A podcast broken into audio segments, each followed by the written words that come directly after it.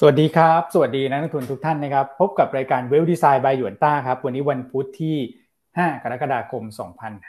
2566 นะครับ ก็ผ่านพ้นไปสำหรับบรรยากาศทางการเมือง ในแง่ของการโหวตประธานสภาแล้วก็รองประธานสภานะครับ เรียบร้อยนะฮะแล้วก็เป็นไปตามที่ตลาดคาดนะครับ แล้วก็ทำให้เซ็ตอินดี x เนี่ยต้องบอกว่าก็ยัง ได้อันนี้ส่งเชิงบวกนะครับจากพัฒนาการทางการเมืองในประเทศที่เกิดขึ้นนะครับ ซึ่งเป็นลักษณะของการไต่ระดับขึ้นต่อเนื่องตามที่พี่อั้นแล้วก็คุณแม็กเนี่ยตั้งข้อสังเกตไว้นะครับ แล้วก็ให้มุมมองไว้ก่อนหน้านี้นะครับว่าเซ็นดิ้งเด็กยังมีโอกาสที่จะไต่ขึ้นได้นะครับ อันนี้ถือว่าส่วนทิศทางเลยนะตลาดหุ้นเอเชีย โดยภาพรวมเมื่อวานก็ดูจะซึมๆนะครับ แล้วก็เช้าวันนี้เนี่ยดูจะยังซึมต่อเนื่องนะนะครับ อาจจะขาดตัวอิงด้วยแต่ว่าบ้านเราเนี่ยต้องบอกว่า แข็งแกร่งจริงๆ ทั้งในแง่ของทิศทางการเคลื่อนไหวของ Set Index นะครับ เพราะว่า underperform มานาน แล้วก็ทิศทางของกระแสเงินด้วยนะแม้ว่าจะอาจจะยังไม่ได้ซื้อหุ้นแต่ขายเบาแล้วนะครับส่วนตลาดอื่นๆเนี่ยทิศทางดูโอเคเลย ไม่ว่าจะเป็นตราสารหนี้แล้วก็ฟิวเจอร์นะครับอะวันนี้มีหลายประเด็นให้ต้องคุยกันนะครับ ก็กดไลค์กดแชร์ให้กับพวกเราด้วยนะครับ แล้วก็มาพบกันเลยนะครับพี่อั้นคุณแม็กรอทุกท่านอยู่แล้วนะครับ สวัสดีครับพี่อั้นครับ ครับสวัสดีคุณอ้วนคุณแม็กนะฮะก็ยินดีต้อนรับทุกท่านเข้าสู่ Wealth Designs นะเมื่อวานนี้ก็เป็นอีกวันหนึ่งที่ตลาดหุ้นไทย perform ได้ดีกว่าทั่วโลกนะฮะหลังจากที่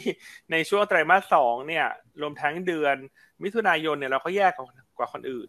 ดังนั้นการที่พัฒนาการการเมืองค่อยๆ ปลดล็อกไปทีละขั้นตอนนะนั่นหมายความว่าตลาดหุ้นไทยก็ควรจะเคลื่อนไหวด้วยปัจจัยของตัวเองนะครับเพราะฉะนั้นเช้านี้เอเชียแม้ว่าจะเคลื่อนไหวในแดนลบนะฮะไม่ว่าจะเป็นญี่ปุ่น เกาหลีนะฮะไต้หวันเนี่ย แต่เราคิดว่าไทยเราก็จะยังคงเคลื่อนไหว ด้วยความเป็นอินดี้ของเราเนอะเพราะตอนเขาขึ้นเราก็อินดี้ลงนะตอนนี้ก็คือเขาพักบ้าง แต่เราจะไม่จำเป็นต้องพักตามเขานะครับเรายังเป็นแนวโน้ม sideway to sideway up นะฮะก็มองรอบนี้เนี่ย น่าจะขึ้นไป test พันห้าร้อยสามสิบถึงหนึ่งพันห้าร้อยสี่สิบจุดนะซึ่งเลยว่าตรงนั้นอาจจะแนะนำให้ทยอยปรับพอร์ตลด ลดพอร์ตบ้างนะ เพราะว่าถ้ามันขึ้นไปเรื่อยๆเนี่ยมันก็จะไปประจวบเหมาะกับเข้าใกล้วันเลือกตั้งนายกการเลือกนายกนะฮะเพราะฉะนั้นก็ความผันผวนมันจะกลับมาอีกครั้งหนึ่ง อันนี้ก็เป็นไปตามที่เมื่อวานนี้อันแชร์ให้ฟังแล้วว่าตอนนี้ก็เล่นขึ้นไปก่อน แล้วเดี๋ยวพอหนึ่งห้าสามศูนย์สี่ศูนย์ก็เบานิดนึง แล้วเดี๋ยวมาดูเรื่องของการเลือกนายกมันทีนี้ตอนนี้ต้องดูเป็นทีละ step ทีละ step ไปนะครับแต่การที่เข้าสู่ช่วงรายงานงบไตรมาสสอง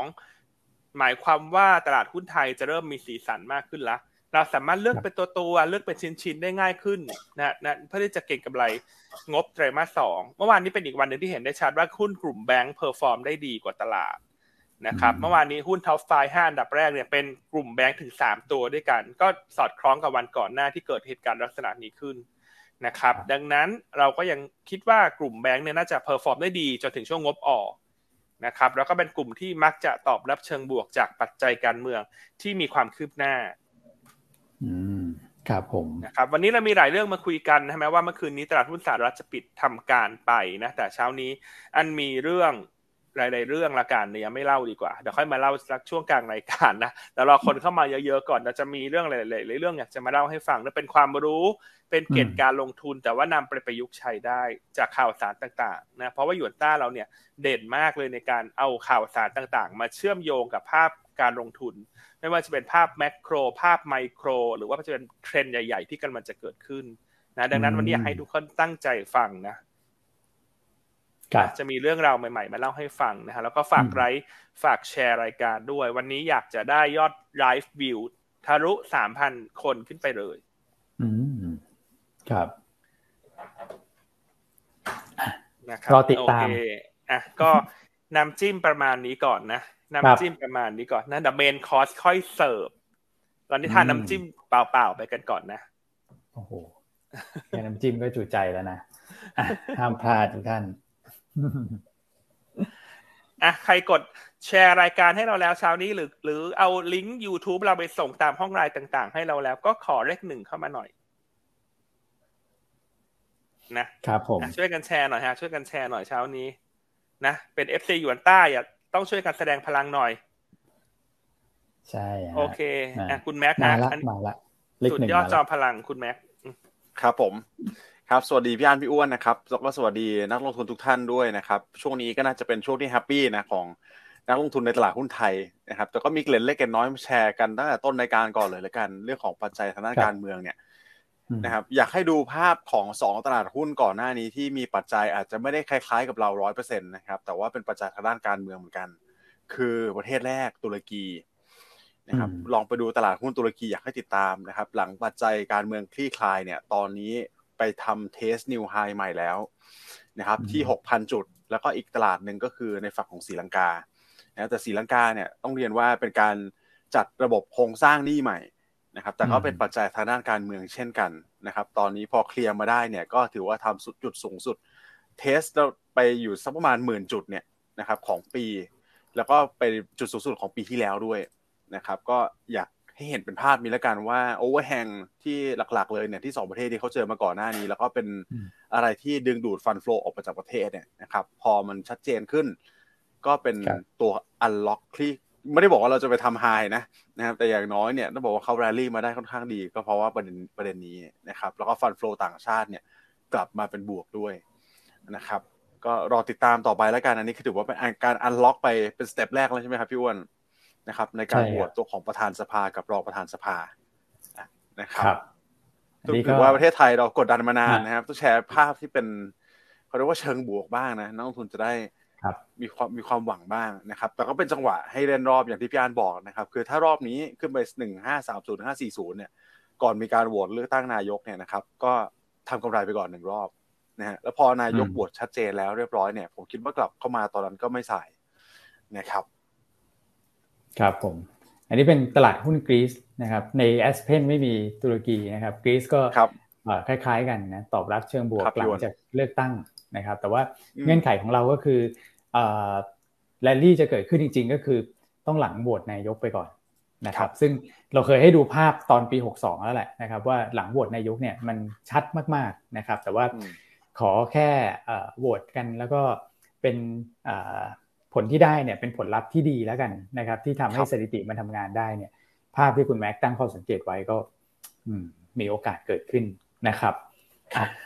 โอเคเอารอรอกันอยู่แล้วนะแสงสว่างนะครับ เอามาดูภาพเมื่อวานเมื่อวานเนี่ย ตลาดหุ้นสหรัฐอาจจะไม่ได้มีให้อิงนะนะครับแล้วก็ตลาดหุ้นอื่นๆก็ดูซึม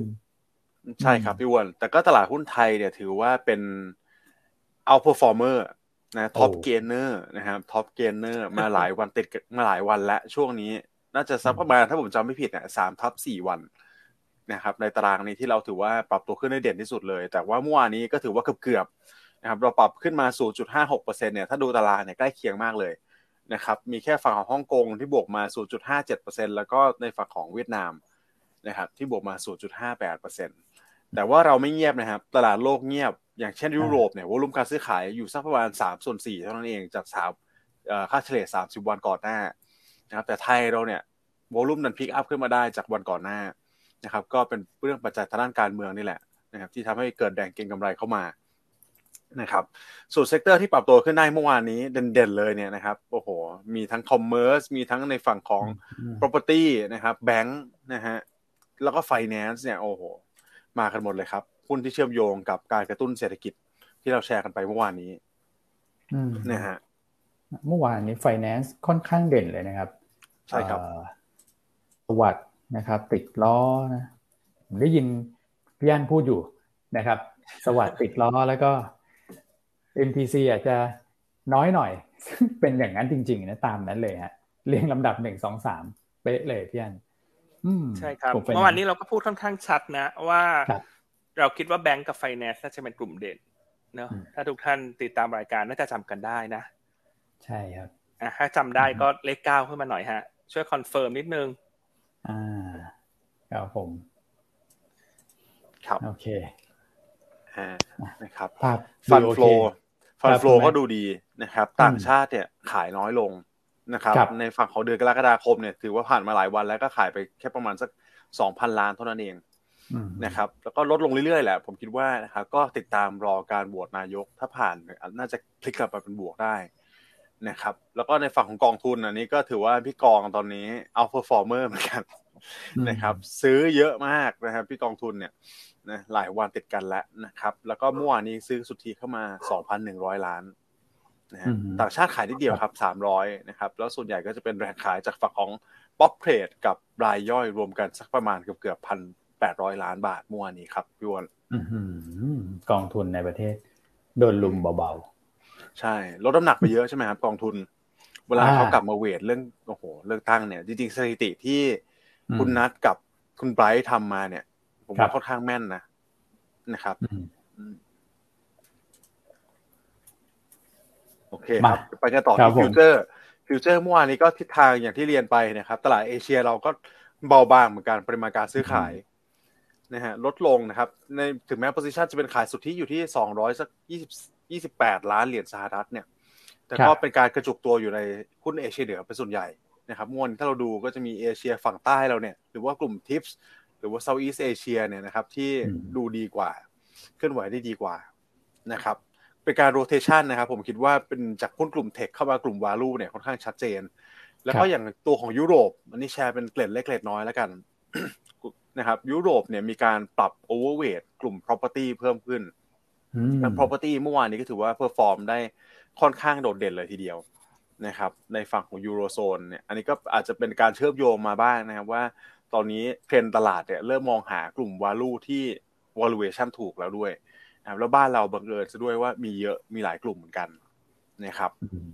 ครับดูน่าสนใจประเด็นนี้นะครับ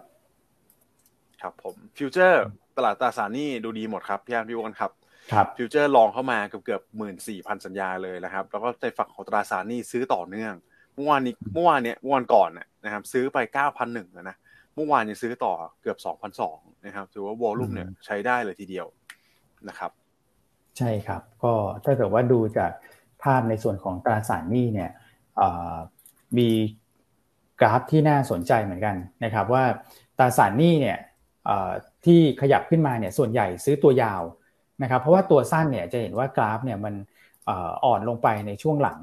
นะครับแต่ตัวยาวเนี่ยขยับขึ้นมานะซึ่งต่างจากภาพก่อนหน้านั้นนะครับที่ต่างชาติซื้อตราสารหนี้ส่วนใหญ่เนี่ยจะไปกระจุกตัวระยะสั้น ถ้าเกิดว่าท่านดูช่วงนี้จะเห็นภาพชัดนะครับตัวยาวเนี่ยไม่ค่อยได้ซื้อแต่ว่าช่วงหลังเนี่ยขยับมาที่ตัวยาวมากขึ้น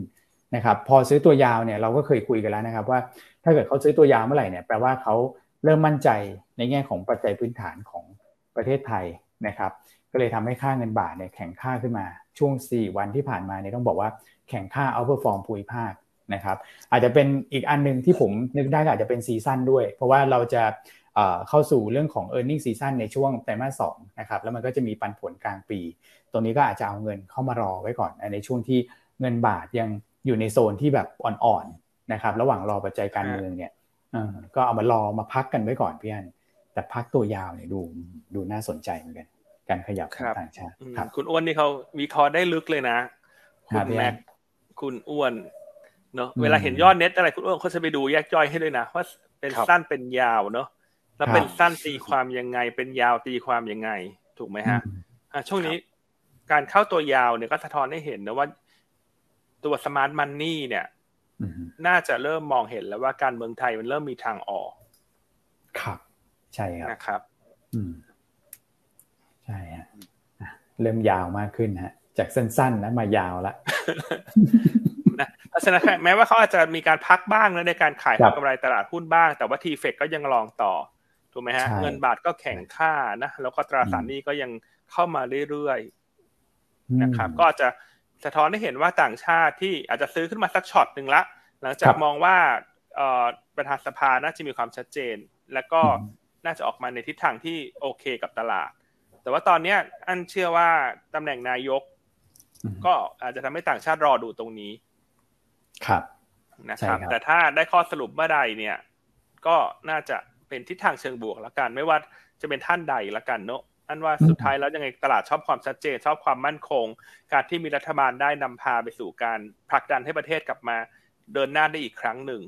ออกนโยบายต่างๆ ได้ อันนี้มันเป็นภาพที่ต่างชาติเขามองอยู่อืมใช่ครับ โอเคนะโอ้พี่อันสรุปได้ดีครับ ไม่ว่าจะเป็นใครขึ้นมาก็แล้วแต่ขอ ให้การเมืองเดินหน้าได้ ตามกรอบเวลาตามระบบไป ผมว่าก็ flow เขาพร้อมจะเข้าแล้วนะครับ ส่วน SBL NVDR เดี๋ยวดูก่อนนะ SBL ก็ไม่มีอะไรผิดปกตินะ ไม่มีอะไรปกติครับ ช่วงนี้ percentage น้อยด้วยครับพี่อันดีพี่ว่าดีดีดีนะฮะน้อยที่ต่ำกว่าสิบห้าเปอร์เซ็นต์หมดเลย วันก่อนนี่ผมถ้าผมจำไม่ผิดเนี่ย single digit กันหมดเลยนะครับนะเมื่อวานนี้ก็ถือว่ายอดน้อยด้วยนะครับ ถ้าเปรียบเทียบกับมูลค่าการซื้อขายนะครับ SET Index โดยรวมครับผมครับดีครับอะก็ช่วยกันสอดส่องสอดส่องดูแลนะ ตลาดหุ้นไทยเนี่ย ถ้าวันไหนเราเจอตัวไหนโดน short แปลกๆนะเราครับเราจะ เป็นกระบอกเสียงนะ voice ให้นักลงทุนที่ฟังรายการเราเนี่ย รีบโทรไปที่ call center ของตลาดหลักทรัพย์เลยอืมนะให้เขารีบตรวจสอบให้เลยเมื่อวานนี้มันเกิดจากรายการอะไร ใครทำรายการดังกล่าว ก่อน short sell มีหุ้นอยู่ไหม ถ้าอยู่ที่ custodian ที่มันเป็นช่องโหว่รูโหว่เนี่ย มันมีเป็นไปได้ไหมที่ต้องกางรายการออกมาว่ามีหุ้นจริงอืม เนอะเพราะบางทีเขาทำมันไม่ได้ทำเหมือน SBL เมืองไทยไงเขาไปครับมีจุดโหว่ช่องโหว่ที่ custodian อืมอืมนะครับนะจะได้ช่วยกัน voice เนอะช่วยกัน voice ใช่เพื่อที่จะปกป้องผลประโยชน์ของนักลงทุนในประเทศอืมครับผมแล้วก็นักลงทุนบุคคลด้วยนะ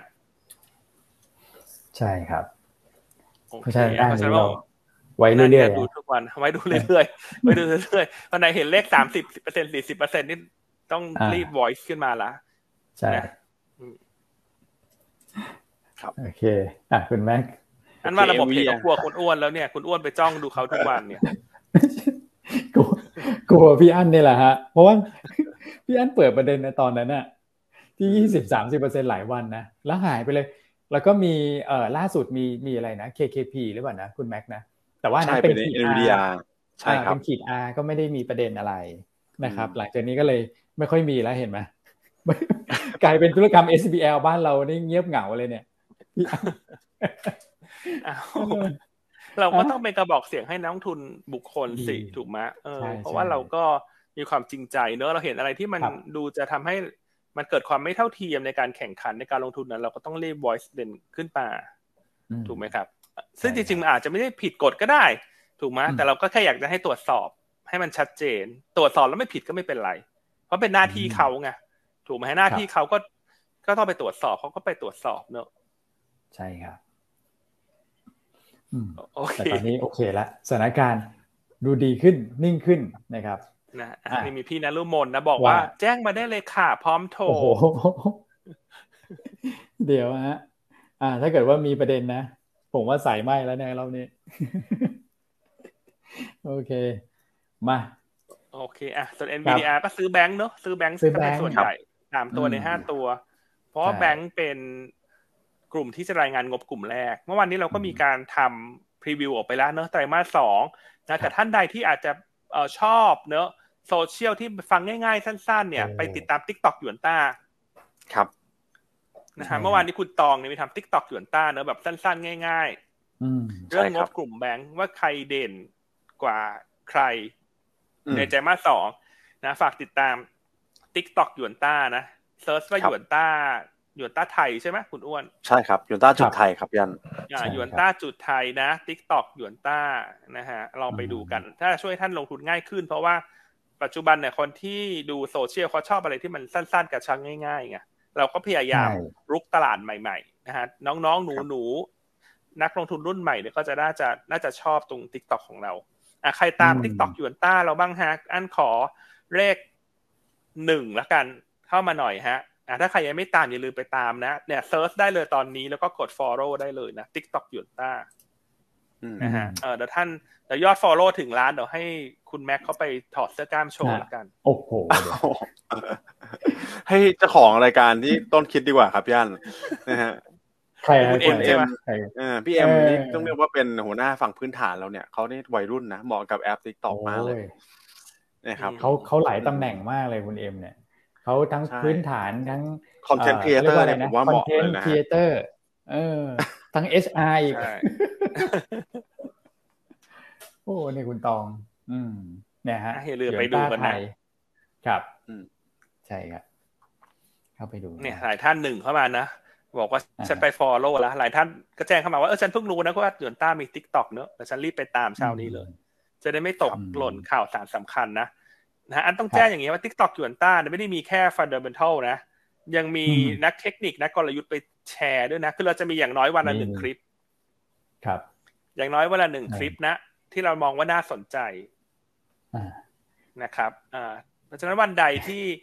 follow เราถึงหนึ่งล้านคนเนี่ยใครอยากจะให้เราสปอนเซอร์อะไรแจ้งมาได้นะ สปอนเซอร์ต้องเข้านะ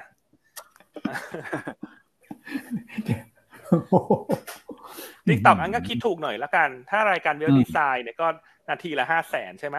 นาทีละห้าแสนครับใช่ถ้า TikTok ก็ครั้งละสองแสนห้าละกันอืมถ้าสอดแทรกให้ในคลิปเราเนอะ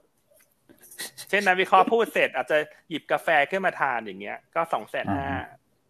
เข้าอยู่ตามมาโอ้ คลิปละนะคลิปละ อืมช่วงโปรโมชั่นนะครับโอเคเอออะไปต่อเอาไปติดตามเนอะเมื่อวานประเด็นไม่เยอะครับเมื่อวานเมื่อวานประเด็นเพราะสหรัฐปิดเนอะเราก็คุยกันสบายๆเช้านี้ อืมอะมาครับ เข้าประเด็นต่างประเทศ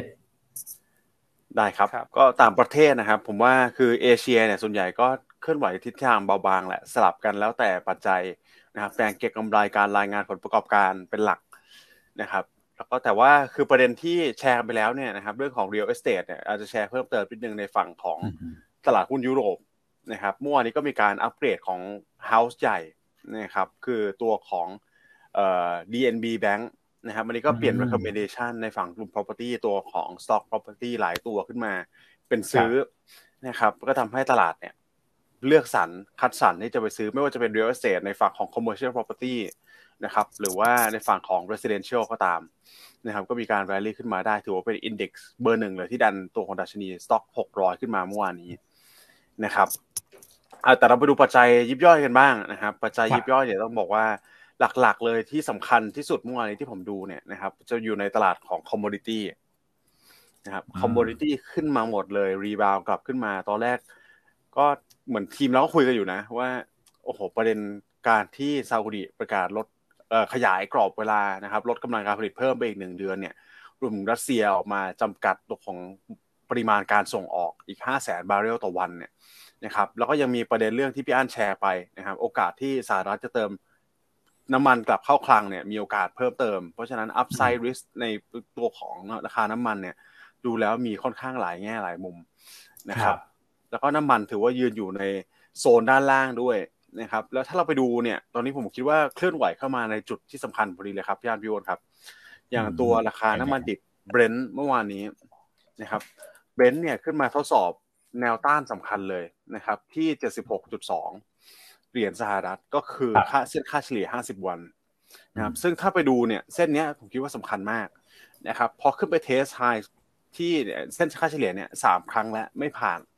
นะครับ แต่ถ้าผ่านขึ้นมาเนี่ยผมคิดว่าก็เป็นการเก็บสะสมกำลังนะถ้าเวลาคุยกับนักเทคนิคเนี่ยนะครับ test ไม่ผ่านเลยรอบถ้าผ่านขึ้นมาจริงๆเนี่ยโอ้โหมีโอกาสที่จะทะลุไปแล้วก็เปิดตัวของ upside gap ให้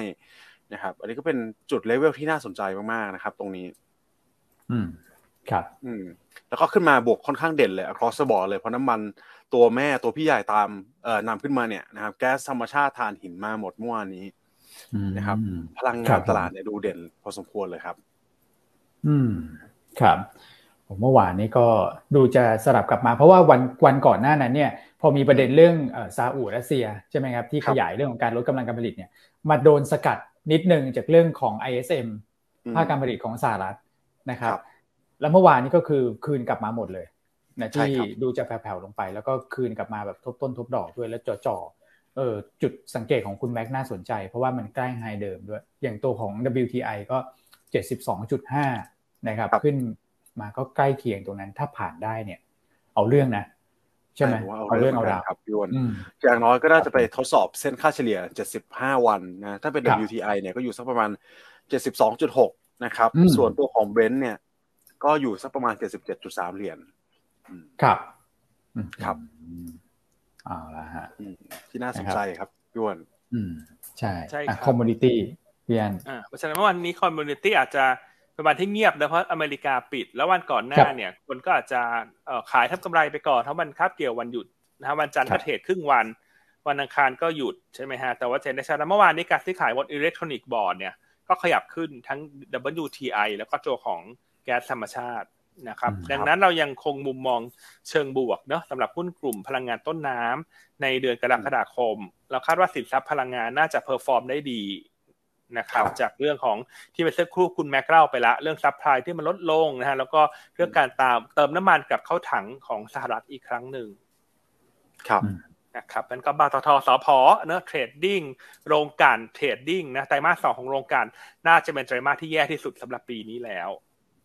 นะครับไตรมาสสามน่าจะเห็นภาพการฟื้นตัว ดังนั้นการลงทุนเนี่ย เราจะต้องมองขยับไปข้างหน้าก่อนล่วงหน้าเสมอนะครับเพราะฉะนั้นงบไตรมาสสองของโรงกลั่นออกมาเนี่ย อย่าตกใจงบแล้วขาย เพราะราคาหุ้นลงมารอแล้ว อันคิดว่าทุกคนที่รอลงกันเนี่ยเขารอซื้อเมื่องบออกนะครับช่วงนี้เขาอาจจะเริ่มสะสมบ้างละ เพราะว่ามันอยู่ในโซนต่ำแล้วนะครับเพราะฉะนั้นก็ให้ไว้เป็นเทคนิคในการลงทุนแล้วกันนะว่าเดี๋ยวงบออกมาเห็นขาดทุนจะไปตกใจ เพราะคาดไว้อยู่แล้วนะแล้วหุ้นก็ลงมารอแล้ว เพียงแต่จะซื้อตรงนี้บ้างเลย หรือจะรอซื้อเมื่องบออก ท่านไปลองปรับให้เหมาะกับสไตล์ของท่านเอง นะครับแต่เทรดสอพอก็สบายใจกว่าเพราะสอพอเนี่ย คาดว่าจะมีกำไรมือเก้าพันล้านในไตรมาสสองนะซึ่งจะดีกว่า คาดการเดิมด้วยที่เพราะฉะนั้นก็โดยรวมๆก็ยังชอบกลุ่มพลังงาน เช้านี้มีอีกเรื่องหนึ่งอยากจะมาแชร์ฮะคุณคุณแม็กซ์คุณอ้วน ก็เป็นเรื่องของภาวะโลกร้อน ภาวะโลกร้อนนะ ซึ่งอันนี้อันว่าต้องติดตามและดูน่าสนใจมาก ๆ เลยนะฮะซึ่งประเด็นนี้เป็นประเด็นที่อันพูดในช่วงต้นรายการว่าเดี๋ยวเช้านี้จะมาแชร์กัน แต่เดี๋ยวขอสำรวจยอดผู้ชมก่อนนะตอนนี้มีสักประมาณสองพันเจ็ดเท่านั้นเองโอ้โหยังไม่ถึงสามพันคนเลย ยังไงดีนะเนี่ย ก็หมดแรงเลยนะที่จะเล่าเรื่องราวดีๆ ใหม่ ๆ ที่คนอื่นเขายังไม่ได้ มองเห็นเหมือนที่เรามองคุณอ้วนคุณแม็กอย่างนี้ทำยังไงดีฮะคนดูยังขึ้นมาแค่สองพันเจ็ดเองพอสองพันเจ็ดก่อนเก้าโมงนี่ผมคิดว่า อาจจะ record high เลยนะครับย่านเพราะว่าคนดูจะไป peak สักประมาณเก้าโมงสิบเก้าโมงยี่สิบเนี่ยผมว่าทะลุสามพันแน่ฮะวันนี้ใช่ครับอะนะยังไงก็ฝากแชร์รายการฝากไลค์รายการ ใครมีเพื่อนที่ยังไม่ตื่นก็โทรไปปลุกเดี๋ยว นี้นะฮะ ไปบอกเลยว่า ถ้าไม่ถึงสามพันนะแม่เขาจะไม่พูดนะ เช้านี้เออนะครับโอเคที่น่าสนใจนะก็เล่าเล่าไปเลยแล้วกันเนอะเพราะว่ายังไงสองพันเจ็ดก็ถือว่าเยอะนะ นี่ยังไม่เก้าโมงเลยนะคือเช้านี้อยากจะมาเล่าให้เห็นว่าภาพของภาวะโลกร้อนเนี่ย มันจะเป็นสิ่งที่สำคัญมากๆนับตั้งแต่นี้ไปนะ จริง ๆ มันสาคัญมาสักพักแล้ว ถ้าทุกคนได้ตามเรื่องของการประชุม COP นะครับซึ่งการประชุม COP เนี่ยปีนี้จะเป็น COP 28 COP 28นะฮะตัวเป้าหมาย Net Zero เนี่ยเขาตั้งไว้ที่ปี 2050 คศนะครับเราอาจจะรู้สึกไกลตัวเนอะเพราะเราอยู่ในประเทศฝั่งเอเชีย เราอาจจะรู้สึกไกลตัวว่าเอ๊ะมันมีความสำคัญยังไงกับเรื่องของภาวะโลกร้อนเนี่ย แต่ถ้าเราติดตามข่าวสารของโลกตะวันตกเนี่ย เราจะเห็นว่าตอนนี้มันมีความสำคัญมากๆนะครับ ซึ่งมันจะ ตามมาด้วยค่าใช้จ่ายทางธุรกิจ หรือโอกาสทางธุรกิจนะครับ มันขึ้นอยู่กับว่าท่านปรับตัวได้เร็วมากน้อยเพียงใด รวมทั้งโอกาสในการลงทุนใหม่ ๆ ก็จะเกิดขึ้นเช่นกันนะคือต้องเรียนว่าอันนี้เป็นเทรนด์ใหญ่ที่กำลังจะเกิดขึ้นนะครับ ถ้ายกตัวอย่างให้เห็นภาพอาจจะเป็นเหมือน AI อาจจะเหมือน Chat GPT เมื่อสองปีที่แล้ว หรือหนึ่งปีที่แล้ว ที่คนอาจจะยังไม่ได้สนใจมากนัก แต่ว่าพอปีนี้มันเห็นได้ชัดว่าทุกคนก็พุ่ง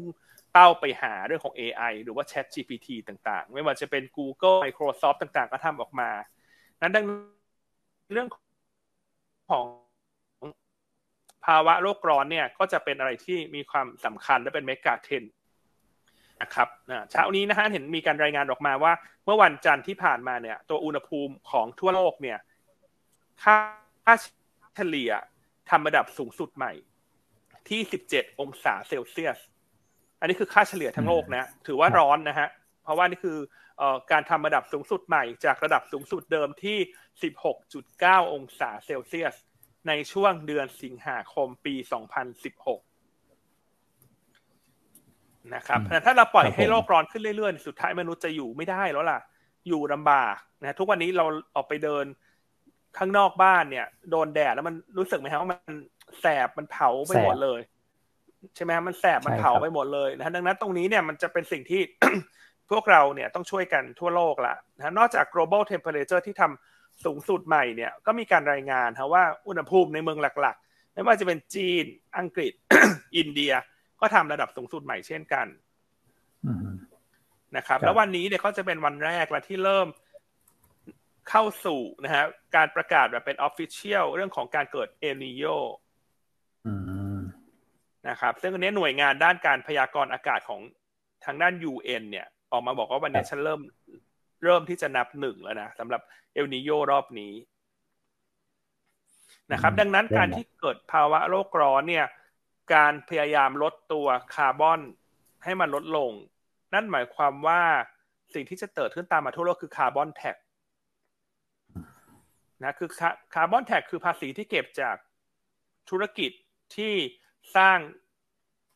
ตัว CO2 นะครับยุโรปเนี่ยเขาเริ่มใช้มาละตั้งแต่ปลายปีที่แล้วนะฮะแคนาดาเริ่มจะใช้มากขึ้นละในช่วงสองถึงสามวันที่ผ่านมา โดยมีการบวกตัวคาร์บอนแท็กเข้าไปในราคาน้ำมันหน้าปั๊มนะฮะแล้วก็อเมริกาก็เริ่มใช้ละนะครับในบางเมืองบางรัฐนะแต่ยังไม่ได้ใช้แบบเต็มรูปแบบนะแต่ว่าสิ่งที่ รัฐบาลอเมริกันกำลังทำตอนนี้เขามีการตั้งกองทุนต่างๆ ขึ้นมาเป็นจำนวนมาก เพื่อที่จะสนับสนุนภาคเอกชน สนับสนุนภาคครัวเรือน ให้ทุกคนเนี่ย เดินหน้าไปสู่การลดภาวะเรือนกระจกนะครับ ดังนั้นเนี่ยถ้าถามว่าต่อจากนี้ไปถ้าเราไม่รีบปรับตัวเนี่ย ถ้าประเทศทางฝั่งที่พัฒนาแล้ว เขาเริ่มใช้ carbon tax สุดท้ายแล้วเขาจะใช้ เรื่องดังกล่าวมาเป็นกำแพงภาษีกับประเทศในฝั่งเอเชียอยู่ดี ใช่ครับถูกไหมครับแล้วอาจจะเริ่มคุ้นชินเรื่องของคาร์บอนเอ่อเครดิตคาร์บอนเครดิตเนอะอาจจะเริ่มได้ยินแล้วแต่ต้องบอกว่าไทยเราเนี่ย มีพัฒนาการดังกล่าวช้ามากๆนะเทียบกับฝั่งยุโรปสหรัฐ แคนาดาที่เขาตื่นตัวกันมามากแล้ว ครับนะคะอันที่อันก็อยากจะมาไฮไลท์ว่าอยากจะให้ดูเทรนด์ใหม่ ๆ ในส่วนของธุรกิจที่เกี่ยวข้องแล้วกัน นะครับ แล้วก็พวกราคาแก๊สธรรมชาติพวกนี้ก็น่าจะได้อานิสงส์เชิงบวก เพราะว่าแก๊สธรรมชาติเนี่ยก็ถือว่าเป็นสินทรัพย์ที่เอ่อนำมาใช้สร้างกระแสไฟฟ้าได้แล้วก็เป็น green เหมือนกันนะก็คือ green กว่าถ่านหิน อืมกับผมนะครับ ส่วนบริษัทไทยเนี่ยถามว่าเทรนด์ในต่างประเทศที่มันเริ่มเปลี่ยนแปลงแล้วเนี่ยมีบริษัทไทยบริษัทไหนที่จะไป capture การเติบโตดังกล่าวนะครับ ต้องบอกว่า มีบริษัทเดียวที่โดดเด่นขึ้นมาเลย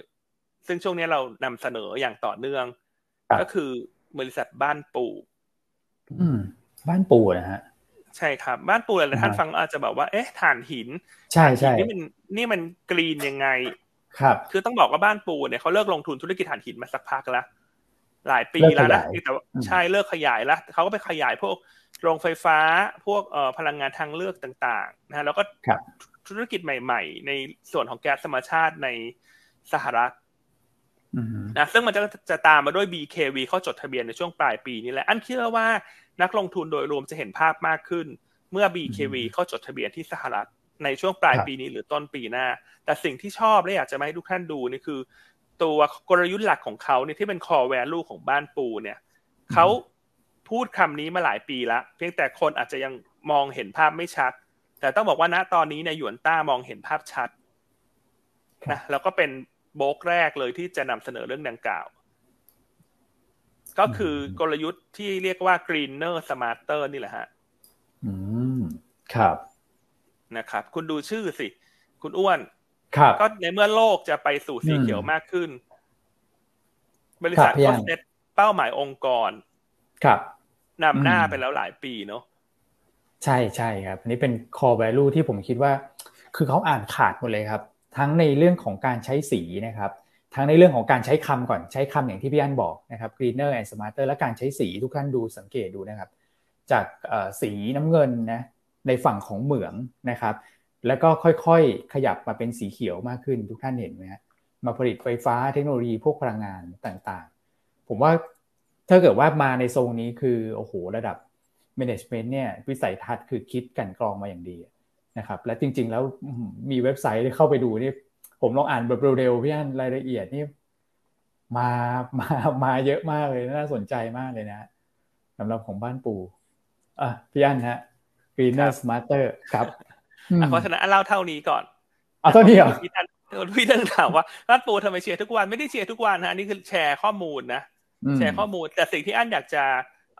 กระตุ้นนักลงทุนเนี่ยคืออยากให้ทุกท่านไปทำกันบ้านต่อครับนะว่าอันเห็นอะไรในบ้านปูทำไมอันถึงพูดมาสักพักหนึ่งแล้วนะครับไปทำกันบ้านกันต่อ เราก็จะทำกันบ้านควบคู่ให้ทุกท่านด้วยนะแต่อย่างที่อันพูดอันบอกละกันว่าอันไม่ได้สนใจหรอกไอ้ธุรกิจถ่านหินของบ้านปูเนี่ยเขาเป็นธุรกิจเดิมเนอะเรามองว่าเป็นแค่แคชข่าวกันละกันนะแต่อยากจะให้ไปลองดูและการพัฒนาการของบริษัท ว่าเขามุ่งหน้าสู่ greener and smarter อย่างไรนะครับเดี๋ยวภาพจะชัดมากขึ้นเพราะตอนนี้คนยังพูดไม่เยอะ ครับนะครับครับผมชอบอะชอบ concept แบบนี้มากเลยพี่อันก็เราอยากให้คนมาทำการบ้านไงเพราะว่าการลงทุนมันต้องทำการบ้านถูกไหมฮะครับ นะแล้วก็แล้วก็บ้านปูเนี่ยเราก็ยังแนะนำเหมือนเดิม ว่าช่วงนี้เป็นช่วงสะสม หุ้นควรจะ perform เมื่อเข้าสู่หน้าหนาว ซึ่งก็อีกหลายเดือนนะคือการลงทุนบ้านปูไม่ใช่ซื้อปุ๊บคาดหวังให้ขึ้นปั๊บแต่เราแค่รอพัฒนาการหลายๆเรื่องละกัน แต่ว่าถ้าในเชิงของปัจจัยเชิงฤดูกาลเนี่ย ก็ทุกคนก็รู้อยู่แล้ว ว่าหน้าหนาวแก๊สควรจะขึ้นฐานควรจะขึ้น ครับนะครับ โอเคอะแชร์ประมาณนี้ นะอะคุณแม็กมีเสริมไหมฮะคุณแม็กแชร์ประมาณนี้ครับ ใช่ครับผมผมคิดว่าตัวของคอป28 ปีนี้เนี่ย คงให้ความสำคัญกับเรื่องนี้ แล้วพุชเรื่อง Green Energy เนี่ยมากขึ้นเรื่อยๆ แล้วก็มาก แล้วก็น่าจะมีบทบาทสำคัญ เพราะว่าถ้าเราไปดูวันจันทร์ที่ผ่านมาเนี่ยครับยานบิวนเป็นวันที่ร้อนโลกร้อนที่สุดนับตั้งแต่ประวัติศาสตร์โลกเกิดมาเลยนะฮะ ที่เขาเคยจับเราเราก็รู้สึกแบบนั้นนะวันจันทร์เนี่ย ใช่ครับ 17องศาเซลเซียส เราอาจจะดูไม่ร้อนนะ แต่ว่าคือค่าเฉลี่ยของทั้งโลกเนี่ย ถือว่าร้อนที่สุดที่เคยผ่านมาแล้วนะครับ ก็เพิ่งแซงตัวของเดือนออกัสปี 2016 ไปเองนะครับมันก็อยู่ 16.9 นะ 17.0 นี่ ถ้าเราไปเฉลี่ยแบบพวกแบบภาคขั้วโลกเหนือขั้วโลกใต้ด้วยเนี่ยนะครับมันถือว่าร้อนที่สุดแล้วนะครับแล้วก็เป็นเรื่องที่น่าคอนเซิร์นเพราะว่านอกเหนือจากจะเป็นกระทบเรื่องของระบบวงจรธรรมชาติใช่ไหมครับ ยังก่อก่อให้เกิดแบบผู้เสียชีวิตหลายท่าน นะครับโดยเฉพาะในฝั่งที่ประเทศที่เขาไม่คุ้นชินกับอากาศร้อนเนี่ยที่เราแชร์กันไปในฝั่งของยุโรป ในฝั่งของสหรัฐเนี่ยนะครับหรือแม้แต่ในบางพื้นที่ หรือแม้แต่จีนในช่วงของจีนฝั่งเหนือเนี่ยนะครับเวลาเจอฮีสโตรกแบบเนี้ยนะครับเขาก็อาจจะปรับร่างกายไม่ทันนะครับแล้วก็เป็นเคสนี้เราเห็นภาพมาบ่อยแล้วด้วย เพราะฉะนั้นเรื่องพวกนี้ผมคิดว่าทางการประชุมคอป28เนี่ยจะค่อนข้างซีเรียสนะครับแล้วก็จะผลักดัน การใช้ clean energy มากขึ้น อันนี้ก็อยากให้จับตากันในปีนี้แล้วกัน เพราะปีนี้ถือว่าเป็นปีที่สำคัญมากๆนะครับครับผมครับเพราะฉะนั้นท่านที่เป็นผู้ประกอบการเนอะอาจจะต้องเริ่มมองแล้วว่าธุรกิจของท่านเองเนี่ยเออมันปล่อยคาร์บอนหรือเปล่า ใช่หรือว่าเราเราจะทำยังไงให้มันเป็น net zeroอืม carbon neutralใช่ ซึ่งมันก็จะได้เรื่องของ ESG เพิ่มขึ้นด้วยนะอะไรที่มันเกิดขึ้นฝั่งโลกตะวันตก สุดท้ายมันจะมาเกิด ในฝั่งโลกเอเชียนะซึ่งโลกในฝั่งเอเชียมักจะกลายเป็นเหยื่อของโลกในฝั่งตะวันตกนะเออเพราะว่าเราช้ากว่าสุดท้ายฝั่งนู้นเขาฝั่งนู้นเขาเตรียมพร้อมเสร็จเก็บหมดเรียบร้อยแล้วทำเรียบร้อยหมดแล้วเขาก็จะมาเอาตรงเนี้ยมาเป็นต้นทุนเป็นเรื่องของกำแพงภาษีกับเราอืมอืมครับผมนะครับนั้นโอกาสที่เกิดขึ้นมันก็อาจจะทำให้เรามีโอกาสที่จะโตได้เร็ว ถ้ายกตัวอย่างเราจะเห็นภาพมากขึ้น เช่นห้าหกปีก่อน หรือเจ็ดแปดปีก่อนด้วยซ้ำที่มี solar farm จำได้ไหมอ๋อ ที่โอ้โห adder adder เยอะๆแล้วก็ไป bid กันเยอะครับ มี adder เนอะคนก็ไป bid กัน ถูกไหมแต่ตอนนั้นคนก็อาจจะไม่รู้ค่อยรู้เรื่องอะไร solar farm คืออะไรทำไมมันถึงน่าลงทุนให้มี adder อะมารอบนี้ก็เหมือนกัน พวกธุรกิจใหม่ๆ พวก carbon capture อะไรพวกเนี้ย ทุกคนลองไปติดตามดูแล้วกันนั่นเห็นบริษัทใหญ่ ๆ ทั่วโลกเนี่ยเขามีการขยับตัวเป็นอย่างมากเลยนะนะครับ รวมทั้งพวกบริษัท tech ด้วยนะ บริษัท tech ใหญ่ ๆ เนี่ยเอ่อ Meta ใช่ไหมฮะ NVIDIA พวกเนี้ยเขาก็มีแผน set up fund นะเพื่อที่จะไปลงทุนในธุรกิจที่เกี่ยวข้องกับการลดคาร์บอนนะอืม โอ้โห ประเด็นนี้นะสนใจมากครับ อืมพี่อันนี่เจาะเลยนะคือ เออคือคือผมก็เพิ่งได้ยินมุมมองจากพี่อันนะนะครับ เรื่องของตอนแรกก็คิดว่าเออพี่อันให้ไปดูอ้าวโลกร้อนเป็นไงนี่คือแบบเจาะลึกมาแล้วนะครับ แล้วก็อย่างที่บอกก็คือในฝั่งของต่างประเทศเนี่ยเขามีการปรับตัวไปค่อนข้างเยอะนะครับ เพราะฉะนั้นเนี่ยสุดท้ายยังไงก็ต้องมาที่บ้านเรานี่แหละนะครับ แล้วก็บริษัทเราบ้านเรา หลาย ๆ บริษัทเนี่ยอย่างที่พี่อันยกตัวอย่าง ก็เริ่มมีการปรับตัวแล้วเหมือนกัน ใช่ คือสิ่งที่อยากจะไฮไลท์อีกเรื่องหนึ่งคือ สิ่งที่อันมองมันคือการเอาเทคโนโลยีมาทำให้ greener มากขึ้นนะฮะต้องเรียนว่าทุกวันนี้ในประเทศเราเนี่ยตีมหุ้นที่เล่นเรื่องของการไปสู่โลกสีเขียวเนี่ยเขาก็เล่นอยู่สองเรื่องนะขายซื้อขายคาร์บอนเครดิตกับปลูกป่า อ่าใช่ครับ นะเออซึ่งต้องบอกเลยว่าสองเรื่องเนี้ย simple มาก ๆ กับสิ่งที่อันมองอยู่ นะครับนะปลูกป่ากับซื้อคาร์บอนเครดิตจากประเทศอื่นมาขายเนี่ยมันก็เป็นแค่ตีมสั้นนะ trading นะเออมันไม่ได้น่าสนใจเท่าไหร่หรอก มันไม่ได้เป็นจุดเปลี่ยนสำคัญหรอก แต่จุดเปลี่ยนที่สำคัญเนี่ยมันคือเรื่องของพวก CCS ที่ต่างประเทศเขาเริ่มทำละอืม โอ้วันนี้มีหลายคำเลยครับ อืม ครับผมนะครับอะก็แชร์ประมาณนี้แล้วกันเนาะเดี๋ยวทำกันบ้านเพิ่มเติมให้เนาะช่วงนี้ก็ทำกันบ้านอย่างเข้มข้นมากเนาะครับผมนะครับอะคุณพี่ยุพาถามเข้ามาว่าซื้อหุ้นตอนหุ้นแปลงเข้ามาจะดีกว่าไหมคะอันว่าก็แล้วแต่แล้วแต่สะดวกเนาะเพราะเราก็ไม่รู้ว่าตอนหุ้นที่วอลเลนแปลงหุ้นมันอยู่กี่บาทไงอย่างที่อันพูดเสมอเนอะบ้านปูเลเวลตรงเนี้ยแปดกลางๆต่ำเก้ามันก็เป็นเลเวลที่มันซื้อแล้วมันรู้สึกมันไม่แพงอะ ถูกไหมฮะแต่ว่าตอนที่มันมีการแปลง war มันก็คงมีการเขย่าแม่เขย่าลูกเนอะเราก็อาจจะหาจังหวะตรงนั้นเป็นจังหวะเอาเพิ่มก็ได้ แต่ถ้าไม่ซื้อเลย ไม่ซื้อเลยแล้วไปซื้อตอนนั้นตัวต่อทีทีเดียวก็อย่าเสียดายว่ามันไม่ได้ซื้อที่เลเวลตรงนี้มันอาจจะโชคดีก็ได้ อาจจะซื้อได้ต่ำกว่าตรงนี้หรืออาจจะซื้อได้แพงกว่าตรงนี้ก็ได้ แต่นี่เป็นเพราะเรามีธงตั้งไว้แล้วไงว่าเราจะซื้อช่วงที่ warrant แปลงซึ่งมันคือปลายเดือนกันยายนน่ะ นะครับอันอันนี้ก็แล้วแต่สะดวก แต่อันคิดว่ามันจะมีอยู่สักสองจุดนะที่ทำให้หุ้นบ้านปูจะเขย่าหน่อยที่หนึ่งคือ e a r n i n g ไตรมาสสองเนี่ยไม่เฉยเฉยไม่ไม่สวยนะครับ เพราะว่าตามราคาถ่านหินกับแก๊สธรรมชาติที่มันลงมา เพราะว่าถ่านปีแล้วสูง อันนี้ก็จะเป็นจุดหนึ่งนะสำหรับคนที่อาจจะรอจังหวะถ้ามันมีเขย่า อันที่สองก็คือช่วงที่แปลงวอลเลนนั่นแหละที่พี่ยูพาถามเข้ามา ครับ นะครับเพราะฉะนั้นลองไปดีไซน์การลงทุนของตัวท่านเองละกัน ว่าจะยังไงสั้นกลางยาวจะแบ่งยังไง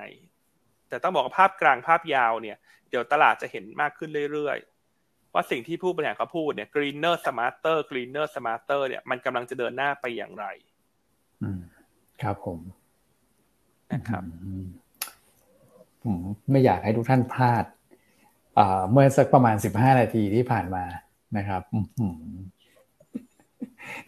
เริ่มมาเรื่อยๆครับพี่อันก็แชร์ประมาณนี้ก่อนไม่เอาเราไม่คุยเรื่องนี้แล้วคุณอ้วนเดี๋ยวอันจะหลุด อันจะหลุดอะไรไปอีกละเรื่องออกมาเรื่องบางเรื่องอันก็ยังไม่อยากจะพูดทั้งหมด เอาเป็นว่ามันมี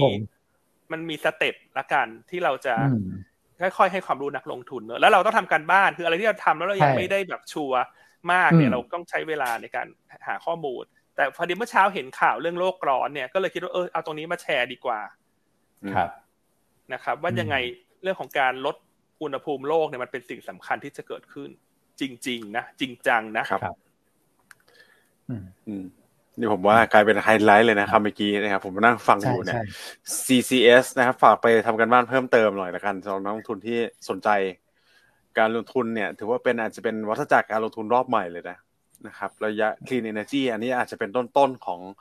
ต้นๆของไม้เลยอะนะครับแล้วไม้ผมคิดว่าไม่ได้เป็นไม้สั้นๆนะไม้ไปหลายสิบปีถูกไหมครับย่าน อืมครับ อืมอ่าฮะโอเคก็แชร์ประมาณนี้เนาะเพราะว่า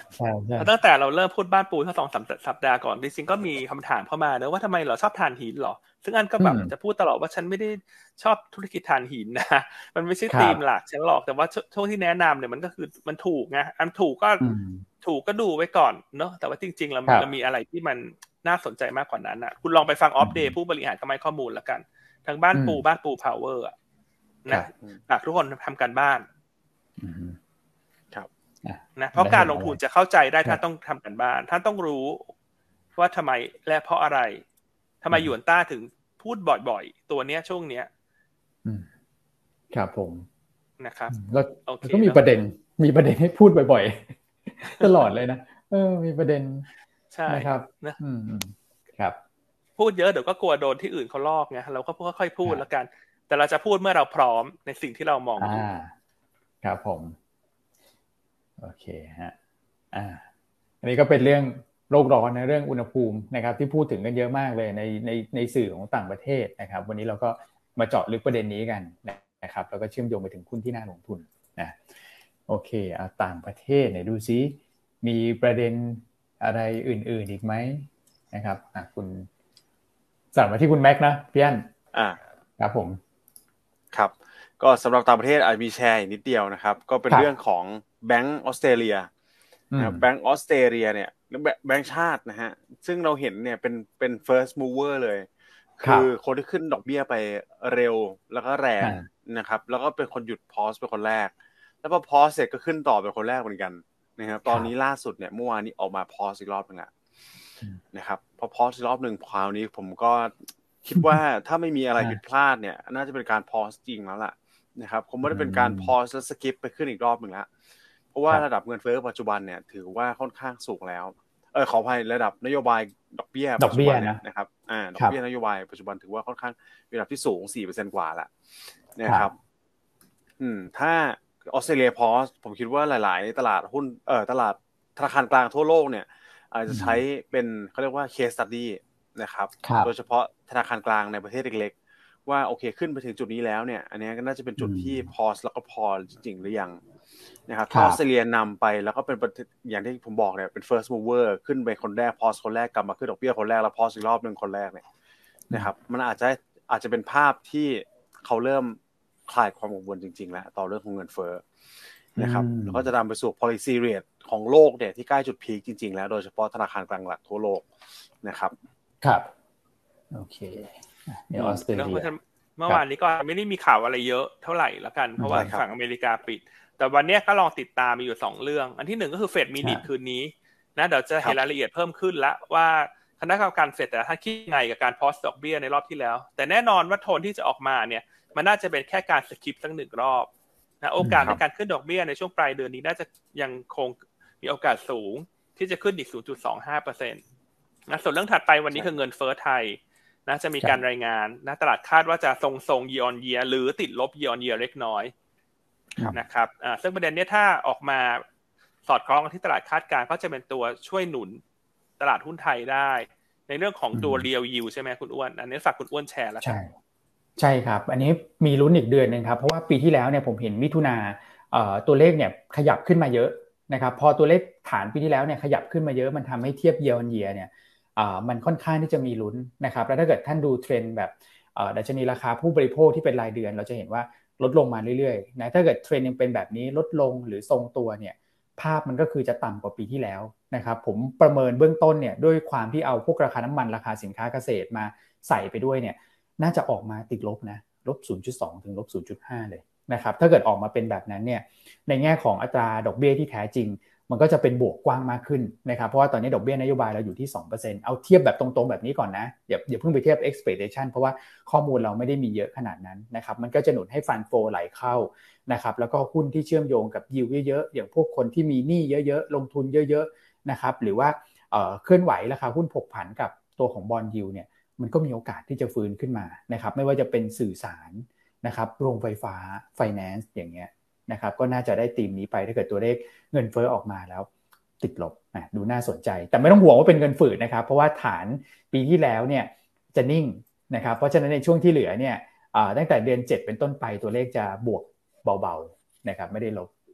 ครับ ไม่ต้องห่วงหรอกฮะเรื่องเงินเฟ้อเพราะถ้าเงินฝืดเมื่อไหร่เดี๋ยวคุณอ้วนเขากระตุ้นเศรษฐกิจได้แน่นอน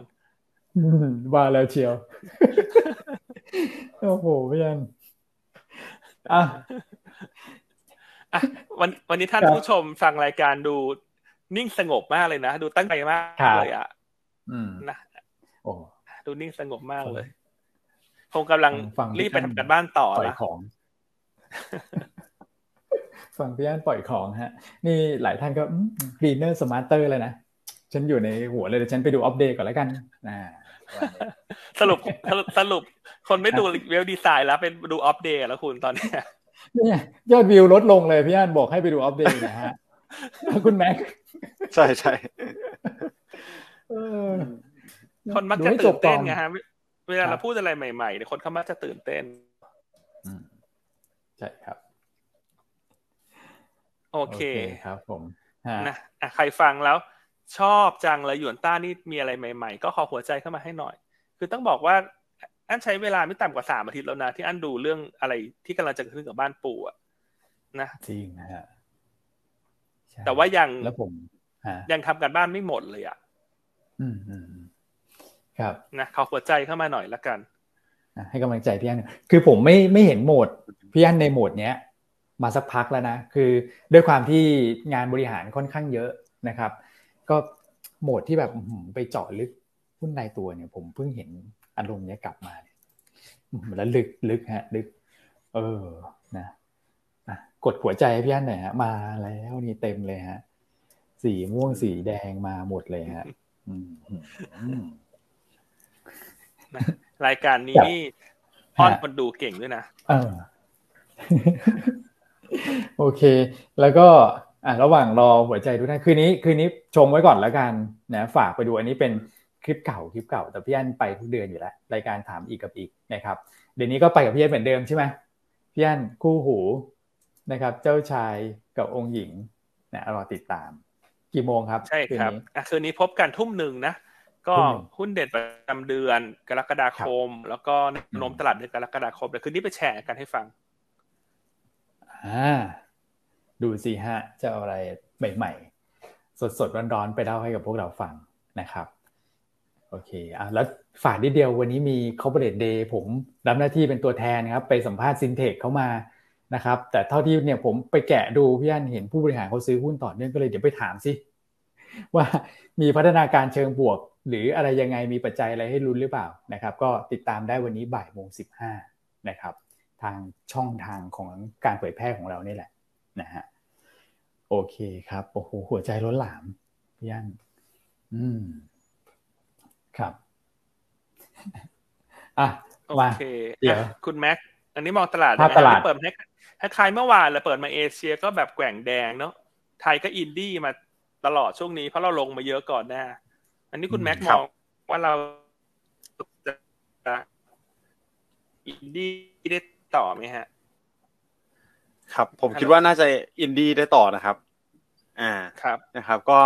คงอย่างน้อยคงยืนได้คงไม่ได้ปรับตัวลดลงไปอย่างตลาดหุ้นแบบฮ่องกงอะไรเงี้ยเปอร์เซ็นต์กว่านะครับ อย่างน้อยแต่ว่าเราขึ้นมาหลายวันติดกันแล้ว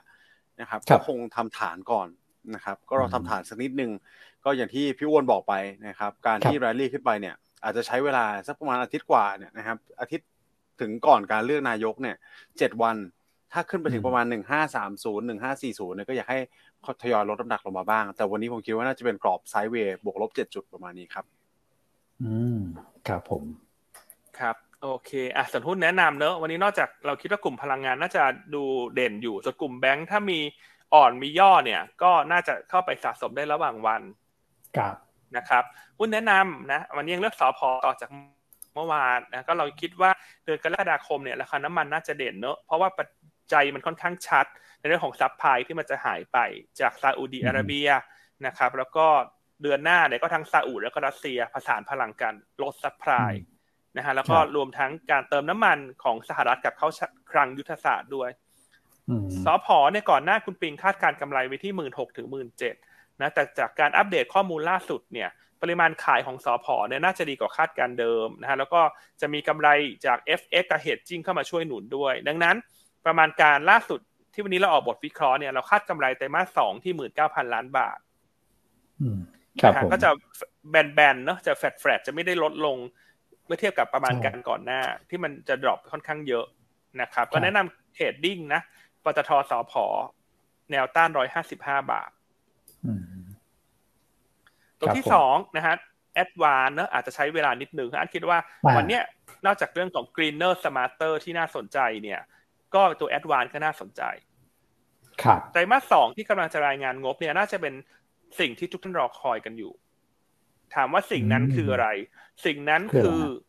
ตัวเลขงบการเงินจะเริ่มสะท้อนให้เห็นถึงการแข่งขันด้านราคาที่ลดลง คือหลายท่านเนี่ยก็คงรอดูอยู่ว่าแอดวานกับทูที่ควบรวมกันเนี่ย เมื่อใดนะที่จะทำให้การแข่งขันเริ่มลดลง ค่าใช้จ่ายของผู้ประกอบการลดลงนะฮะ ซึ่งไตรมาสนี้จะเป็นไตรมาสแรกที่จะเริ่มเห็นสิ่งนั้นละ อืมครับนะครับถามว่าดูยังไง ก็ดูจากตัวอาปูนี่แหละ อาปูคือรายได้เฉลี่ยต่อหมายเลขต่อเดือน ที่ทุกท่านจ่ายเนี่ยจ่ายทุกเดือนเนี่ยค่าใช้ค่าบริการเนี่ยหรือคนที่เป็นพีเพศก็คือเติมเงินทุกเดือนทุกเดือนใช่ไหมเนี่ยไตรมาสเนี้ยเราคาดว่าจะเป็นไตรมาสแรกในรอบ 15 ไตรมาสนะคุณอ้วนคุณแม็กที่อาปูของแอดวานฟื้นตัว Q on Q นะโอ้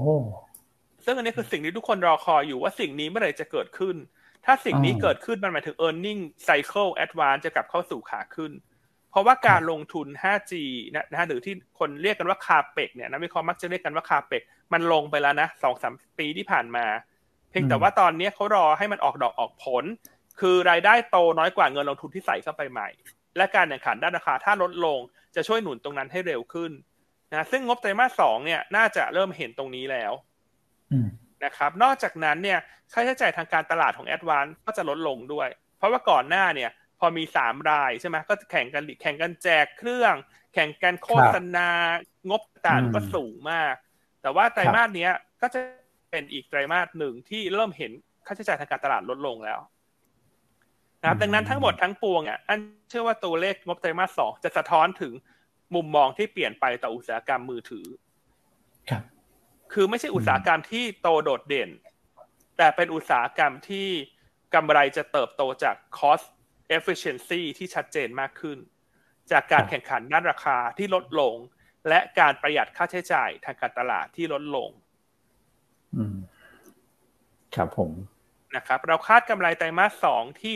7,200 ล้านบาท เติบโต 10% year on year แล้วก็ 7% Q on Q เพ ราะฉะนั้นถ้าภาพของการแข่งขันเป็นไปในลักษณะนี้เนี่ยหลังจากชูกับดีแท็ควบรวมกันเนี่ยกำไรครึ่งปีแรกเนี่ยถ้าออกมาตามที่เราคาดเนี่ยจะคิดเป็น 50%ของทั้งปี ดังนั้นหมายความว่าทั้งปีก็มีโอกาสดีกว่าคาด เพราะว่าโดยปกติครึ่งหลังเป็นไฮซีซั่นของธุรกิจมือถือ นอกจากนั้น ถ้าค่าใช้จ่ายทางการตลาดต่างๆ ลดลงต่อเนื่อง การแข่งขันด้านราคาลดลงต่อเนื่อง จะทำให้แนวโน้มครึ่งปีหลังกำไรควรจะมากกว่าครึ่งปีแรก ครับนะครับถ้าในเชิงปัจจัยพื้นฐานเราคิดว่างบไตรมาสสองของแอดวานที่กำลังจะรายงาน เป็นจุดเปลี่ยนสำคัญละสำหรับรอบนี้เหมาะกับคนที่ซื้อสะสมแล้วกัน เพราะแอดวานอาจจะไม่ใช่หุ้นที่เคลื่อนไหวได้รวดเร็วนะแต่เป็นหุ้นที่เหมือนกับซื้อความมั่นคง ซื้อเงินปันผล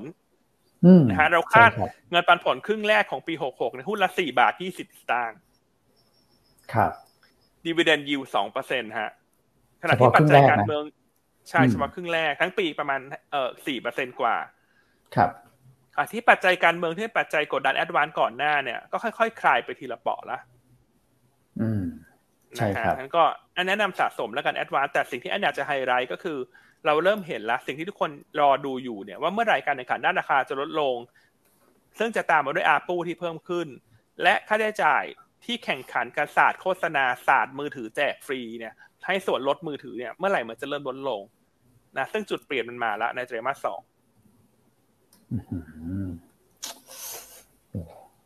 กุมขมับเลยฮะค่าโทรศัพท์รู้สึกแพงขึ้นจริงมาอาปูครับโอเคอะตัวที่สองเนี่ยตัวที่สามแนะนำเก็งกำไรไทยคมแล้วกันฮะ จริงๆก็แนะนำมาแล้วแต่สัปดาห์ก่อนเนอะเก็งกำไรหรือสะสมก็ได้นะขึ้นอยู่กับท่านมองภาพสั้น ภาพกลางภาพยาวหุ้นก็ขึ้นมาละประมาณสักสิบเปอร์เซ็นต์อันนี้ก็ต้องบอกว่า rebound ตามปัจจัยการเมืองที่มันมีความคืบหน้าเชิงบวกแล้วกัน นะครับราคาปัจจุบันเนี่ย trade ที่หนึ่งจุดหนึ่งห้าเท่า book เทียบกับสิ้นปีหกหกที่หนึ่งจุดสี่ห้าเท่า bookแน่นอนพัฒนาการในเชิงกำไรของไทยคมเนี่ยมันต้องรออีกสักสองปี เพราะว่าดาวเทียมดวงใหม่ที่อยู่ระหว่างสร้างเนี่ยจะเสร็จสิ้นและยิงขึ้นสู่วงโคจรในอีกสองปีข้างหน้านะครับ ซึ่งตรงนั้นเนี่ยจะเป็นตัวหนุนระยะกลางถึงยาวนะครับ แต่ว่าในระยะสั้นเนี่ยราคาหุ้นลงมาเยอะ หลังจากมีการ เลือกตั้ง แล้วก็อาจจะนำไปสู่การเปลี่ยนแปลงรัฐบาลนะดังนั้นแน่นอนว่าถ้ามีความคืบหน้าในการจัดตั้งรัฐบาลราคาหุ้นควรจะฟื้นขึ้นไปก่อน เพราะฉะนั้นในช่วงนี้เรามองว่าราคาหุ้นจะฟื้นตัวกลับขึ้นไปเพราะลงมามากเกินไปจากปัจจัยการเมือง ส่วนภาพระยะกลางถึงยาวที่เป็นเรื่องของ fundamental เนี่ยต้องรอดาวเทียมดวงใหม่ ซึ่งปัจจุบันเนี่ยอยู่ระหว่างการเปิดขายให้ลูกค้าจองแล้วนะ อันนี้มันขายคอนโดเลยคุณคอนโดก็ให้คนเออขาย เปิดให้จองถูกไหมแล้วก็ค่อยๆสร้างไป ธุรกิจดาวเทียมไม่ไม่แตกต่างกันฮะ คือระหว่างสร้างดาวเทียมก็เปิดให้คนจองซื้อ คือซื้อก่อนก็ได้ถูกกว่า ซื้อก่อนซื้อล็อตใหญ่ได้ถูกกว่า คุณไปซื้อตอนดาวเทียมเสร็จแล้วคุณก็เสียแพงกว่า เออ เหมือนไม่ต่างกันนะ ไม่ต่างกันเนอะอธิบายอย่างนี้จะได้เห็นภาพชัดนะฮะ ซึ่งเออเราคิดว่าราคาหุ้นก็คงค่อย ๆเอ่อเคลื่อนไหวเนอะในเชิงปัจจัยพื้นฐานตามพัฒนาการของ presale ดาวเทียมดวงใหม่เนี่ย ที่เอ่อมีขนาดรวมกันเนี่ย20กิก gigabyte per sec นะฮะก็คือดวงละ10 gigabyte per sec อันนั้นเป็นภาพกลางถึงยาว แต่ภาพสั้นก็คือมองว่าการเมืองชัดเจนหุ้นควรจะ rebound ขึ้นไปก่อน นอกจากนั้นนะอีกเรื่องหนึ่งที่ไปค้นคว้ามาให้คุณต้องก็เล่าให้อันฟังว่าในเรื่องของคาร์บอนเครดิตต่างๆ เออ น่าสนใจด้วยนะ มันต้องใช้ดาวเทียมเนอะในการส่องดูเนอะว่าพื้นที่ไหนจุดไหนมัน คาร์บอนเยอะจุดที่ทำคาร์บอนเนอะมันทำได้นะ แต่นั้นอาจจะต้องให้บริษัทเข้าไปศึกษาเพิ่มเติมแต่ถ้ามองธีมเนี้ยทาไทยคมก็อาจจะเป็นธีมที่ Greener Smarter เหมือนกันนะได้แต่อาจจะไม่ได้ significant ละกันแต่อันนี้เล่าให้ฟังเป็นธีมควบคู่ไปละกัน เพราะยังไงไทยคมคงโตจากเรื่องของการใช้อินเทอร์เน็ตต่าง ๆ ที่มันเพิ่มขึ้น เพราะดาวเทียมเขาก็จะรองรับพวกการใช้ Data ต่างๆละกัน แต่ถามว่ามาประยุกต์ใช้ได้ไหม เชื่อว่าประยุกต์ใช้ได้ อืมครับนะครับ แนวต้าน11 บาท 70 นะไทยคม ก็ถ้าเลือกระหว่างแอดวานกับไทยคมนะคิดว่าถ้าเป็นสายเซฟ ซื้อถือแอดวานเนี่ยมันชัดกว่า เพราะเราจะเริ่มเห็นจุดเปลี่ยนและในงบไตรมาสสองส่วนไทยคมก็อยากจะให้มองว่าคนที่รับความเสี่ยงได้มากกว่าละกัน ก็อาจจะเก่งเรื่องการเมืองแต่ ถ้าการเมืองมีการพลิกขั้วพลิกโผ อะไรก็ตามเนี่ยสต็อปลอสต้องมีเหมือนกันนะ อืมครับ เพราะมันเล่นคนละเรื่องนะ ถึงแม้กลุ่มสื่อสารเหมือนกันดังนั้น ท่านก็ไปเลือกละกันตามที่ท่านชอบละกัน อืม ครับผมนะครับเพราะทุกตัวที่เราแนะนำเราจะบอกเสมอนะว่า ตีมอะไรสั้นอะไรกลางอะไรยาวอะไรถูกไหมฮะ เพื่อที่จะให้ท่านเอาไปประยุกต์ใช้ได้ อย่างมีประโยชน์สูงสุดนะอืมใช่ครับนะครับอะตัวสุดท้ายแล้วคุณอ้วนวันนี้คุณแชมป์เลือกตัวไหนฮะ CPO ครับ CPO มีแนวโน้มฟื้นตัวทางเทคนิคนะครับแนวต้าน 65 แนวรับ 63.5 แล้วก็ stop loss 62.25 นะครับโอ้ผมว่าวันนี้ฟังกันแบบจุกๆเลยครับ ทั้งเรื่อง greener smarter นะครับแล้วก็เรื่องจุดเปลี่ยนของแอดวานอันนี้ก็น่าสนใจเหมือนกันนะครับแล้วเท่าที่ผมเห็นนะพี่อันหุ้นใหญ่ ๆ ที่นักวิเคราะห์ของเราเริ่มคาดการณ์ผลประกอบการนะครับกลุ่มแบงค์นะครับปตท.สผ.ที่คุณปิงออกวันนี้นะครับแล้วก็ ADVANC ที่คุณต้องออกวันนี้เนี่ย ไตรมาสสองเนี่ยทรงโอเคกว่าที่คิดนะ ตอนแรกคิดว่าไตรมาสสองต้องหิวเหี่ยวแน่เลย เป็น low season หลายธุรกิจ แล้วก็มันมีเรื่องแบบ overhang การเมืองอะไรพวกนี้ด้วย ภาคการผลิตก็ดูจะชะลอตัวไป โอ้ แต่ว่ากลุ่มแบงก์กลุ่มสื่อสารกลุ่มต้นน้ำเนี่ยพรีวิวมาแล้วใช้ได้ อย่างนี้โมเมนตัมก็ถือว่าโอเคนะ ไม่ใช่เป็นปัจจัยที่ไปซ้ำเติมตลาด แต่กลายเป็นปัจจัยที่จำกัดดาวไซด์กับตลาดซะมากกว่านะครับ โอเคอ่าอย่าพลาดนะ วันนี้หนึ่งทุ่มใช่ไหมพี่อั้นรายการถามอีกกับอีก ใช่ครับนะครับอ่าคืนนี้เจอกันเนอะยังไงก็ฝากเข้าไปคอมเมนต์ฝากเข้าไปให้หัวใจให้อันด้วยนะคืนนี้ ทุ่มหนึ่งทุ่มตรงหนึ่งทุ่มตรงห้ามพลาดนะครับอ่าแล้วก็สัมมนาอย่าลืมนะฮะ คุณแม็ก เดี๋ยวทุกท่านจะลืมสัมมนาใช่ฮะ ก็เตือนกันเนี่ยใกล้ถึงเข้าไปทุกทีแล้วนะครับเนี่ยเราพูดมานะ ก็จะสองอาทิตย์แล้วใช่ไหมที่เราโฆษณากันนะครับ ก็อีกแค่ประมาณสักสองอาทิตย์นิดๆเท่านั้นเองนะครับ ก็จะเจอพบเจอกับเราทั้งทีมรีเสิร์ชเลยนะครับกลยุทธ์พื้นฐานเทคนิคตรงนี้ว่ารอบนี้ครบจริงๆใช่ไหมครับพี่วอนไปกันครบทั่วหน้าทั่วตายจริงใครเป็น FC ท่านไหนอยู่เนี่ย ก็อยากให้ไปพบปะกันนะครับ เป็นการเจอกันแบบสดๆ เพราะว่าเราก็ติดโควิดไปนะเจอโอ้โหผ่านโควิดไปก็ไม่ค่อยได้เจอกันเท่าไหร่จะเจอกันแค่รอบสองรอบเท่านั้นเองนะครับ ครับผมก็ลงทะเบียนเข้ามานะฮะไม่ว่าจะเป็นลูกค้าเราหรือไม่ได้เป็นลูกค้าเนี่ยเรามีโคต้าทั้งสองทั้งสองอย่างเลยนะครับทั้งสองประเภทแต่ก็เหลือไม่เยอะแล้วนะครับ ก็รีบอยากให้รีบลงกันมาก่อนเนิ่นๆอะพี่วอนใช่ไหมฮะไม่อยากให้ไปรีบลงกันตอนหลังนะครับครับ โอเค นะฮะโอเคสแกนเข้าไปครับครับผม โอเคอะถ้างั้นเดี๋ยวพบกันใหม่พรุ่งนี้นะครับงั้นลาไปแต่เพียงเท่านี้นะวันนี้ สวัสดีครับ สวัสดีครับ สวัสดีครับ